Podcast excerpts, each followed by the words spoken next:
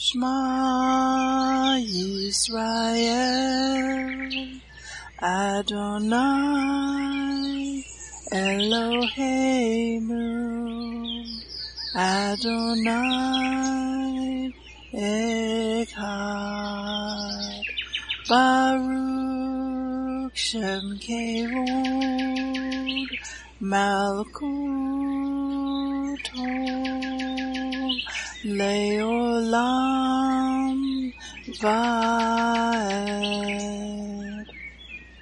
Hear, O Israel, the Lord is our God, the Lord is one. Blessed be the name of the glory of his kingdom forever and ever. Amen. Good morning, Mishpachah. Welcome to the Daily Audio Torah. I'm Laura Densmore, your host, and I'm so glad you're joining in with me today. Today is Tuesday, July 25th. In Revelation 1 8, Yeshua says of himself, I am the Alpha and Omega, the Aleph and Tav, the beginning and the ending, says the Lord, which is, and which was, and which is to come, the Almighty. Did you know that if you read Genesis 1 1 in Hebrew, there is an Aleph Tav right smack dab in the middle of that verse? Truly, Yeshua, the Aleph Tav, is there in the beginning and the end. So, if you were reading your Bible in Hebrew, whenever you come across Aleph Tav, this is a direct reference to Yeshua. The acronym for Daily Audio Torah is DAT. In Hebrew, that is Dalet Aleph Tav. When you unpack that in the ancient Hebrew language, what it means is this doorway to the Aleph Tav. The Daily Audio Torah is your doorway to the Aleph Tav, your doorway to Yeshua. Are you being blessed by this ministry? Please consider supporting Daily Audio Torah. You can make a one time or a recurring donation by going to dailyaudiotorah.com and then click on the Give pick on the navigation menu. You can then make a secure online donation there. Thank you for your prayers and thank you for your support. Now let's continue our journey through the entire Bible in one year. This week we are reading from the New Living Translation for the Hebrew Scriptures and for the Brit Hadashah. Today we continue the Torah portion Vaetchanan, and it means, and I pleaded. Deuteronomy 4 32 to 49.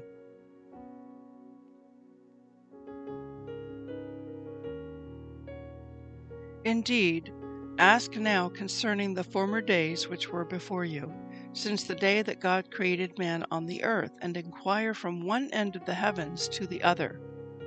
Has anything been done like this great thing, or has anything been heard like it?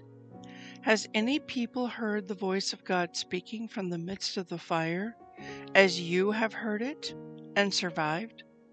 Or has a God tried to go to take for himself a nation from within another nation by trials, by signs and wonders, and by war, and by a mighty hand, and by an outstretched arm, and by great terrors, as the Lord your God did for you in Egypt before your eyes? To you it was shown that you might know that the Lord, He is God. There is no other besides Him. Out of the heavens he let you hear his voice to discipline you, and on earth he let you see his great fire, and you heard his words from the midst of the fire. Because he loved your fathers, therefore he chose their descendants after them, and he personally brought you from Egypt by his great power, driving out from before you nations greater and mightier than you, to bring you in and to give you their land for an inheritance, as it is today. Know therefore today, and take it to your heart, that the Lord, He is God in heaven above and on the earth below. There is no other. So you shall keep His statutes and His commandments, which I am giving you today, that it may go well with you and with your children after you and that you may live long on the land which the Lord your God is giving you for all time. Then Moses set apart three cities across the Jordan to the east, that a manslayer might flee there, who unintentionally slew his neighbor without having enmity toward him in time past. And by fleeing to one of these cities he might live. Bezer in the wilderness on the plateau for the Reubenites, and Ramoth in Gilead for the Gadites, and Golan in Bashan for the Manassites. Now this is the law which Moses set before the sons of Israel. These are the testimonies and the statutes and the ordinances which Moses spoke to the sons of Israel when they came out from Egypt, across the Jordan in the valley opposite Beth Peor, in the land of Sihon, king of the Amorites, who lived at Heshbon, whom Moses and the sons of Israel defeated when they came out from Egypt. They took possession of his land and the land of Og, king of Bashan, the two kings of the Amorites who were across from Jordan to the east. From Aroer, which is on the edge of the valley of Arnon, even as far as Mount Zion, that is, Hermon. With all the Arabah across the Jordan to the east, even as far as the sea of, of the Arabah, at the foot of the slopes of Pisgah.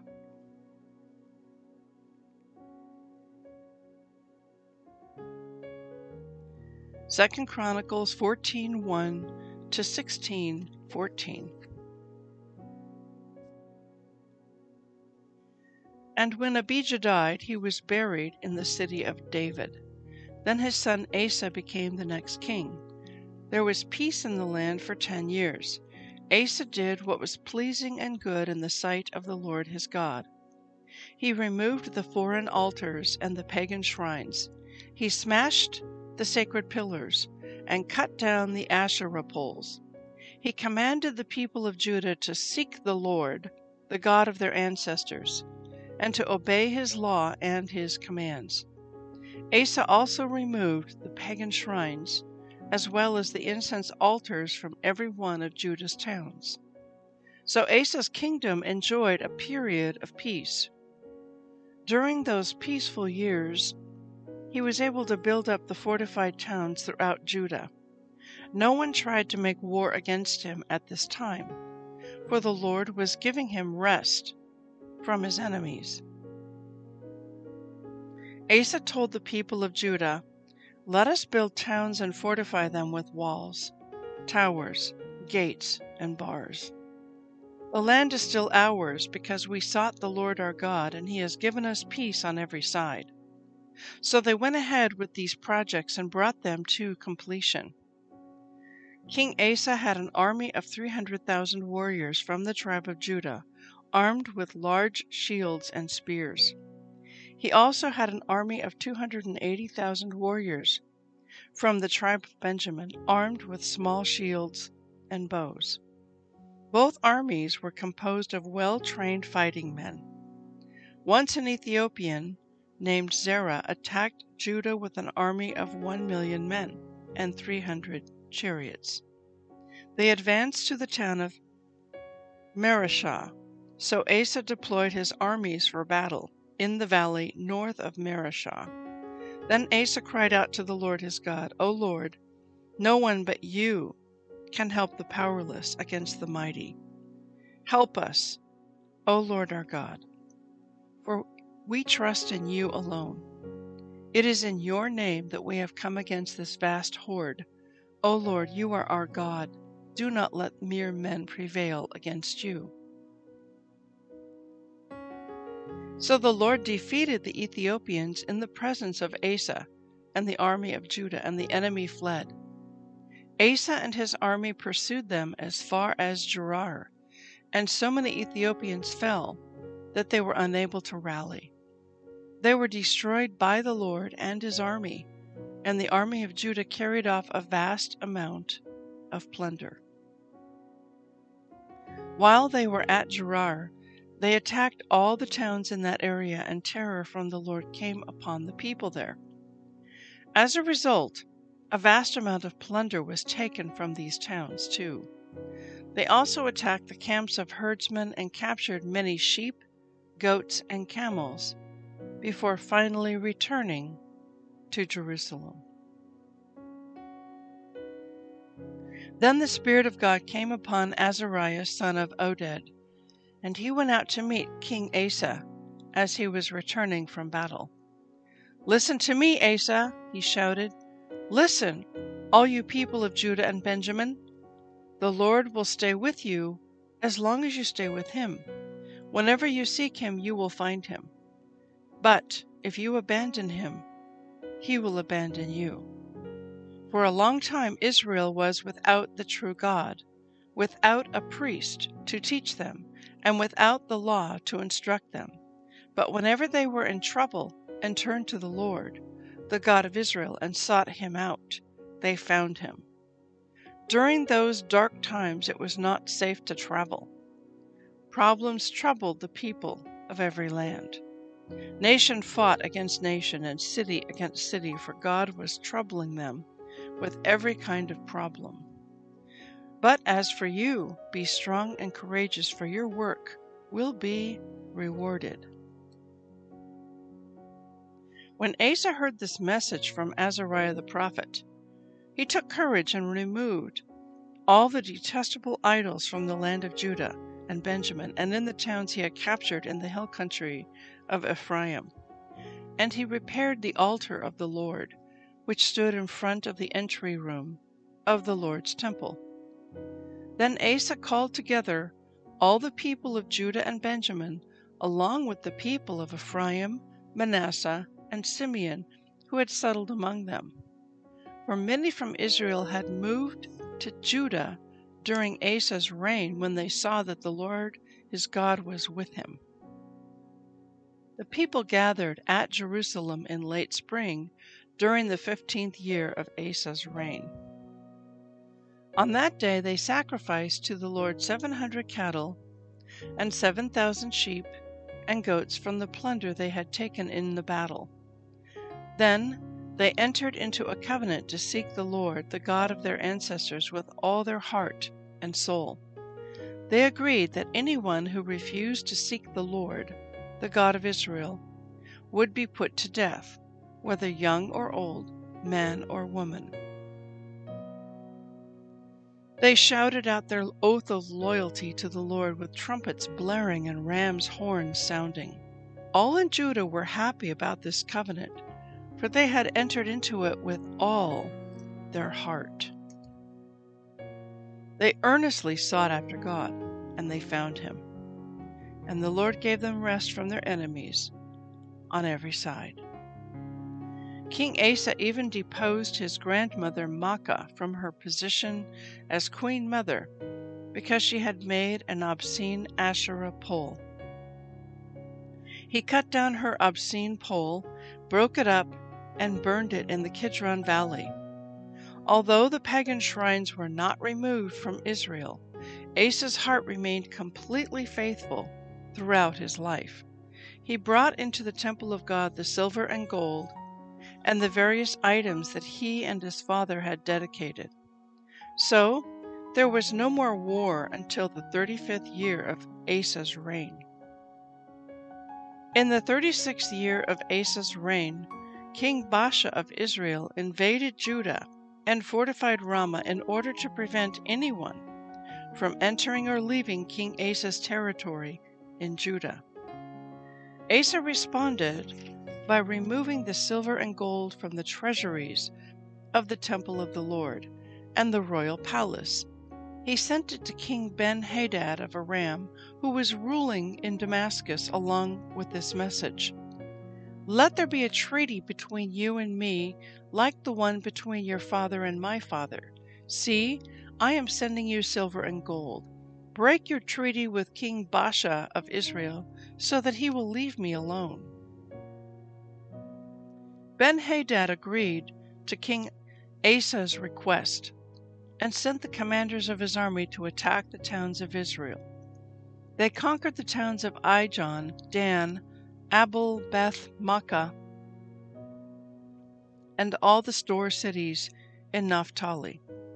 As soon as Baasha of Israel heard what was happening, he abandoned his project of fortifying Ramah and stopped all work on it. Then King Asa called out all the men of Judah to carry away the building stones and timbers that Baasha had been using to fortify Ramah. Asa used these materials to fortify the towns of Geba and Mizpah. At that time Hanani the seer came to King Asa and told him, Because you have put your trust in the king of Aram instead of in the Lord your God, you missed your chance to destroy the army of the king of Aram. Don't you remember what happened to the Ethiopians and Libyans and their vast army, with all of their chariots and charioteers? At that time you relied on the Lord, and He handed them over to you. The eyes of the Lord search the whole earth in order to strengthen those whose hearts are fully committed to Him. What a fool you have been! From now on, you will be at war. Asa became so angry with Hanani for saying this that he threw him into prison and put him in stocks. At that time, Asa also began to oppress some of his people. The rest of the events of Asa's reign from beginning to end are recorded in the book of the kings of Judah and Israel. In the thirty ninth year of his reign, Asa developed a serious foot disease. Yet, even with the severity of his disease, he did not seek the Lord's help, but turned only to his physicians. So he died in the forty first year of his reign. He was buried in the tomb he had carved out for himself in the city of David. He was laid on a bed perfumed with sweet spices and fragrant ointments, and the people built a huge funeral fire in his honor.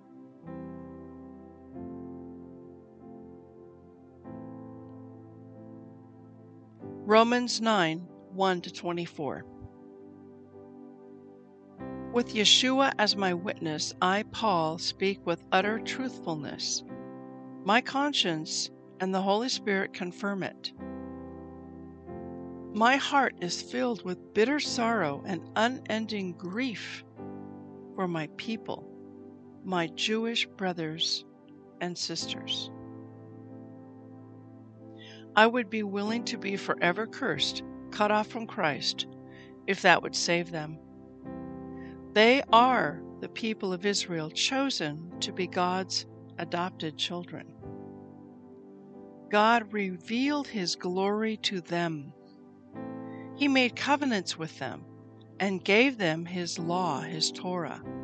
He gave them the privilege of worshiping Him and receiving His wonderful promises. Abraham, Isaac, and Jacob are their ancestors, and Yeshua himself was an Israelite as far as his human nature is concerned. And he is God, the one who rules over everything and is worthy of eternal praise. Amen. Well, then, has God failed to fulfill his promise to Israel? No, for not all who are born into the nation of Israel are truly members of God's people. Being descendants of Abraham doesn't make them truly Abraham's children. For the scriptures say, Isaac is the son through whom your descendants will be counted, though Abraham had other children too. This means that Abraham's physical descendants are not necessarily children of God. Only the children of the promise are considered to be Abraham's children. For God had promised, I will return about this time next year, and Sarah will have a son. This son was our ancestor Isaac. When he married Rebekah, she gave birth to twins. But before they were born, before they had done anything good or bad, she received a message from God. This message shows that God chooses people according to his own purposes. He calls people, but not according to their good or bad works. She was told, Your older son will serve your younger son. In the words of the scriptures, I loved Jacob, but I rejected Esau. Are we saying then that God was unfair? Of course not. For God said to Moses, I will show mercy to anyone I choose, and I will show compassion to anyone I choose. So it is God who decides to show mercy. We can neither choose it nor work for it. For the scriptures say that God told Pharaoh, I have appointed you for the very purpose of displaying my power in you and to spread my fame throughout the earth. So you see, God chooses to show mercy to some, and He chooses to harden the hearts of others so they refuse to listen. Well, then, you might say, why does God blame people for not responding? Haven't they simply done what he makes them do? No, don't say that. Who are you, a mere human being, to argue with God? Should the thing that was created say to the one who created it, Why have you made me like this?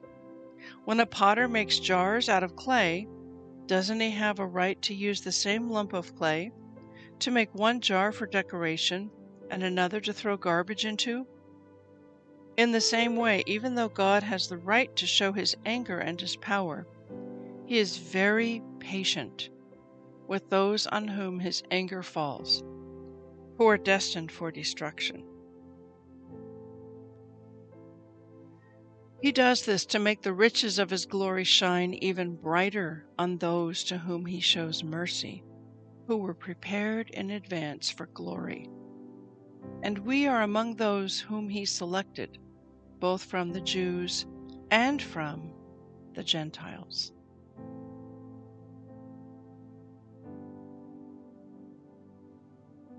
Psalm 19, 1 to 14. The heavens proclaim the glory of God, the skies display his craftsmanship. Day after day they continue to speak, night after night they make him known. They speak without a sound or word their voice is never heard. Yet their message has gone throughout the earth and their words to all the world. God has made a home in the heavens for the sun. It bursts forth like a radiant bridegroom after his wedding. It rejoices like a great athlete, eager to run the race. The sun rises at one end of the heavens and follows its course to the other end. Nothing can hide from its heat. The instructions of the will are perfect, reviving the soul. The decrees of the Lord are trustworthy, making wise the simple. The commandments of the Lord are right, bringing joy to the heart. The commands of the Lord are clear, giving insight for living. Reverence for the Lord is pure, lasting forever. The law of the Lord is true. Each one is fair. They are more desirable than gold, even the finest gold. They are sweeter than honey, even honey dripping from the comb. They are a warning to your servant, a great reward for those who obey them. How can I know all the sins lurking in my heart? Cleanse me from these hidden faults. Keep your servant from deliberate sins. Don't let them control me. Then I will be free of guilt and innocent of great sin. May the words of my mouth and the meditation of my heart be pleasing to you, O Lord, my rock and my redeemer. Proverbs 20 1. Wine produces mockers, alcohol leads to brawls. Those led astray by drink cannot be wise.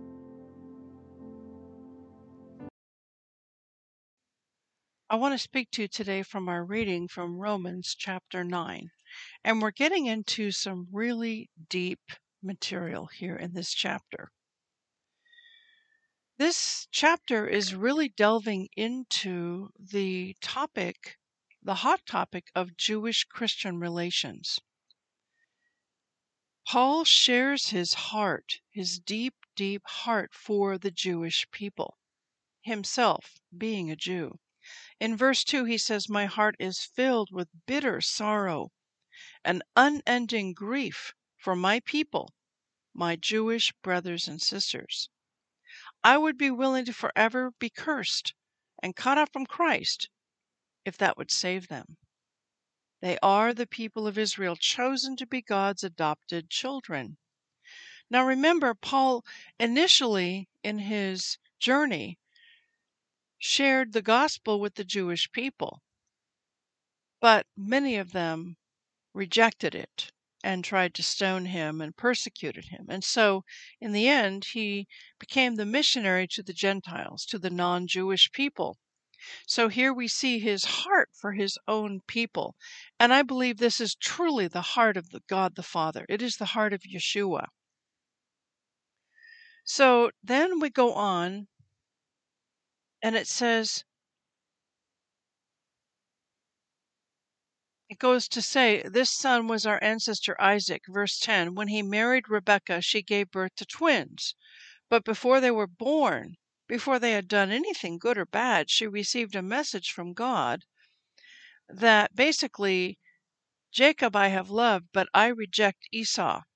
And that the younger would be the leader, the older would serve the younger. So she had that prophecy from within the womb before they were ever born. We get in here into the sovereignty of God versus the free will of man. This is a very deep subject, and it's one that's been debated for centuries. The sovereignty of God versus the free will of man. And it goes on to say, so you see, verse 18, God chooses to show mercy to some, and he chooses to harden the hearts of others, so they refuse to listen. Well, then, you might say, verse 19, this gets to the crux of the matter. Why does God blame people for not responding? Haven't they simply done what He makes them do? In other words, if you take this position to the extreme, it's almost like we're robots and we've been programmed. And that when we're born, the program is already in place, and God already knows that we're going to accept him or reject him. We already have this program inside of us, and we're programmed so that for some, the destiny is going to be heaven, and for others, the destiny is going to be hell. And so, how can you hold someone accountable if they've already been programmed to be a certain way, like a robot or a puppet on a string? Yet, on the other side of the matter here, man does have free will. We have the free will to choose and to decide whether or not we're going to have chocolate or vanilla ice cream, whether we're going to wear blue socks today or red socks today, whether we're going to accept Christ or reject him. So, how do you resolve these two points of tension? I just like to put out a theory to you. I can't take credit for it. I got this theory actually from a, a dear friend of mine, Eddie Chumney, but when he shared it with me, I thought, wow, that really makes sense. So here's the theory. This is not in the Bible, it's just a theory, but it makes sense. Suppose, hypothetically, that before you and I were ever born, we have a spirit. And that spirit resides in heaven. And then one day, when conception occurs, the sperm is fertilizing the egg, God the Father places your spirit into that developing little embryo. And so the spirit now has a house, it has a body in which to inhabit. But before the spirit, your spirit or mine, ever gets placed into a human body, your spirit exists in heaven. And when you die, You either return to the place that you came from or you go to a bad place. So, a long, long time ago, there was a rebellion in heaven, and you can imagine a courtroom. And the rebellion was led by Lucifer, and he took a third of the angels with him. And he rebelled, he was prideful, he wanted to be above the Most High God. He was the chief worship leader in heaven, and he wanted to ascend to the Most High place, and he wanted to be equal to or above God the Almighty. He was jealous and he was prideful. He led one third of the angels in this rebellion. And this rebellion happened long ago. And so a third of the angels rebelled with him and they followed him and they became demons. So again, come back to the courtroom scene.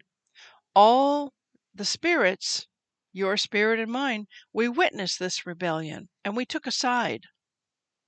We took sides with either God or with Satan. And we chose. We chose which side we wanted to be on. We made a decision and a choice while we were still a spirit, watching and witnessing this rebellion of heaven. So if we chose a side way back then, before we were ever born, then when we get born and our spirit gets placed in a body, then we have all of our lifetime in our human form to validate and verify the decision that we made before we were ever born.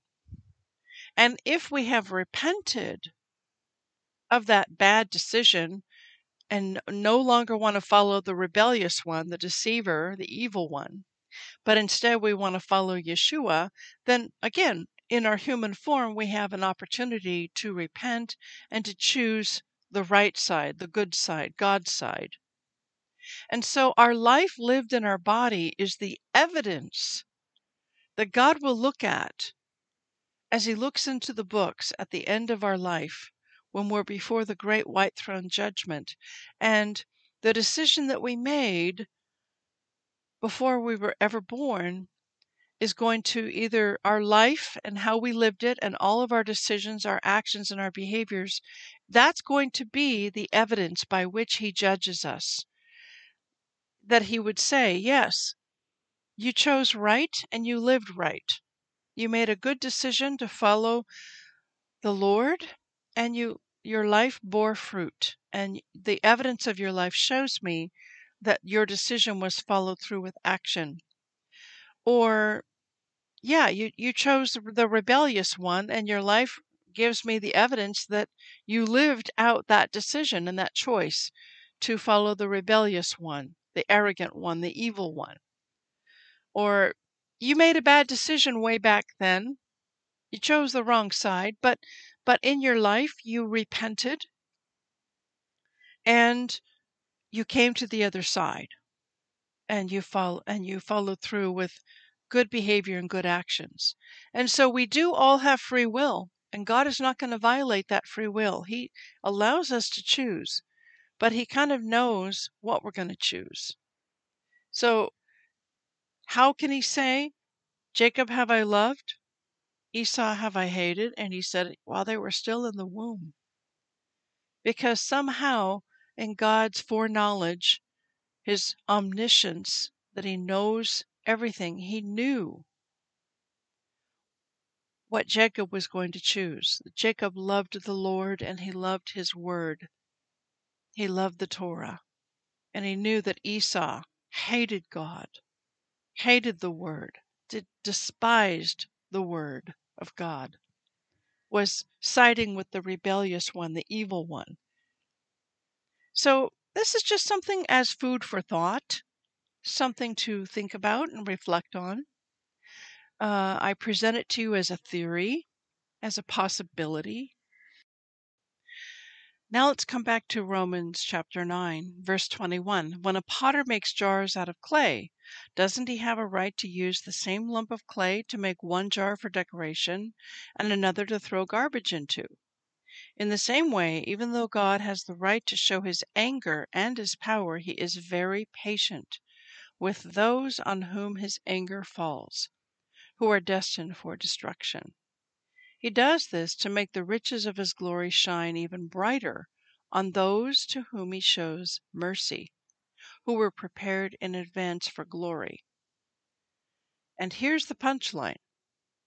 Verse 24 And we are among those whom he selected, both from the Jews and from the Gentiles. So there is a, a veil that has kept many Jews over the centuries blind to the truth of who Yeshua is, that he is the Messiah. But in the sovereignty of God and in the fullness of time, that is going to change.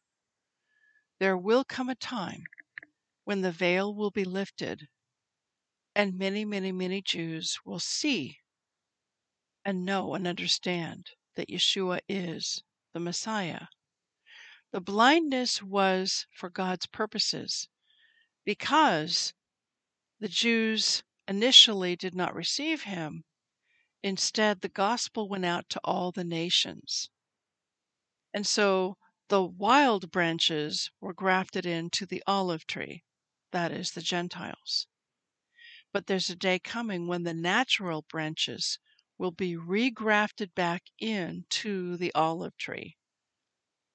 And when that happens, that will be life from the dead. It will be amazing and incredible. So it was according to God's purposes that this happened. More on this when we get to Romans chapter 11. May you choose and decide to follow Yeshua with all of your heart, and may your actions and behavior line up, and may that evidence be before the Father, and may you be ushered into heaven with great welcoming arms from the Father when it's your time. Blessings and shalom. Have a great day. Yivrekaka Adonai Vish Mareka Yair Adonai Anavilaka Vikuneka Isa Adonai Panav Ileka Vayasem Leka Leka Shalom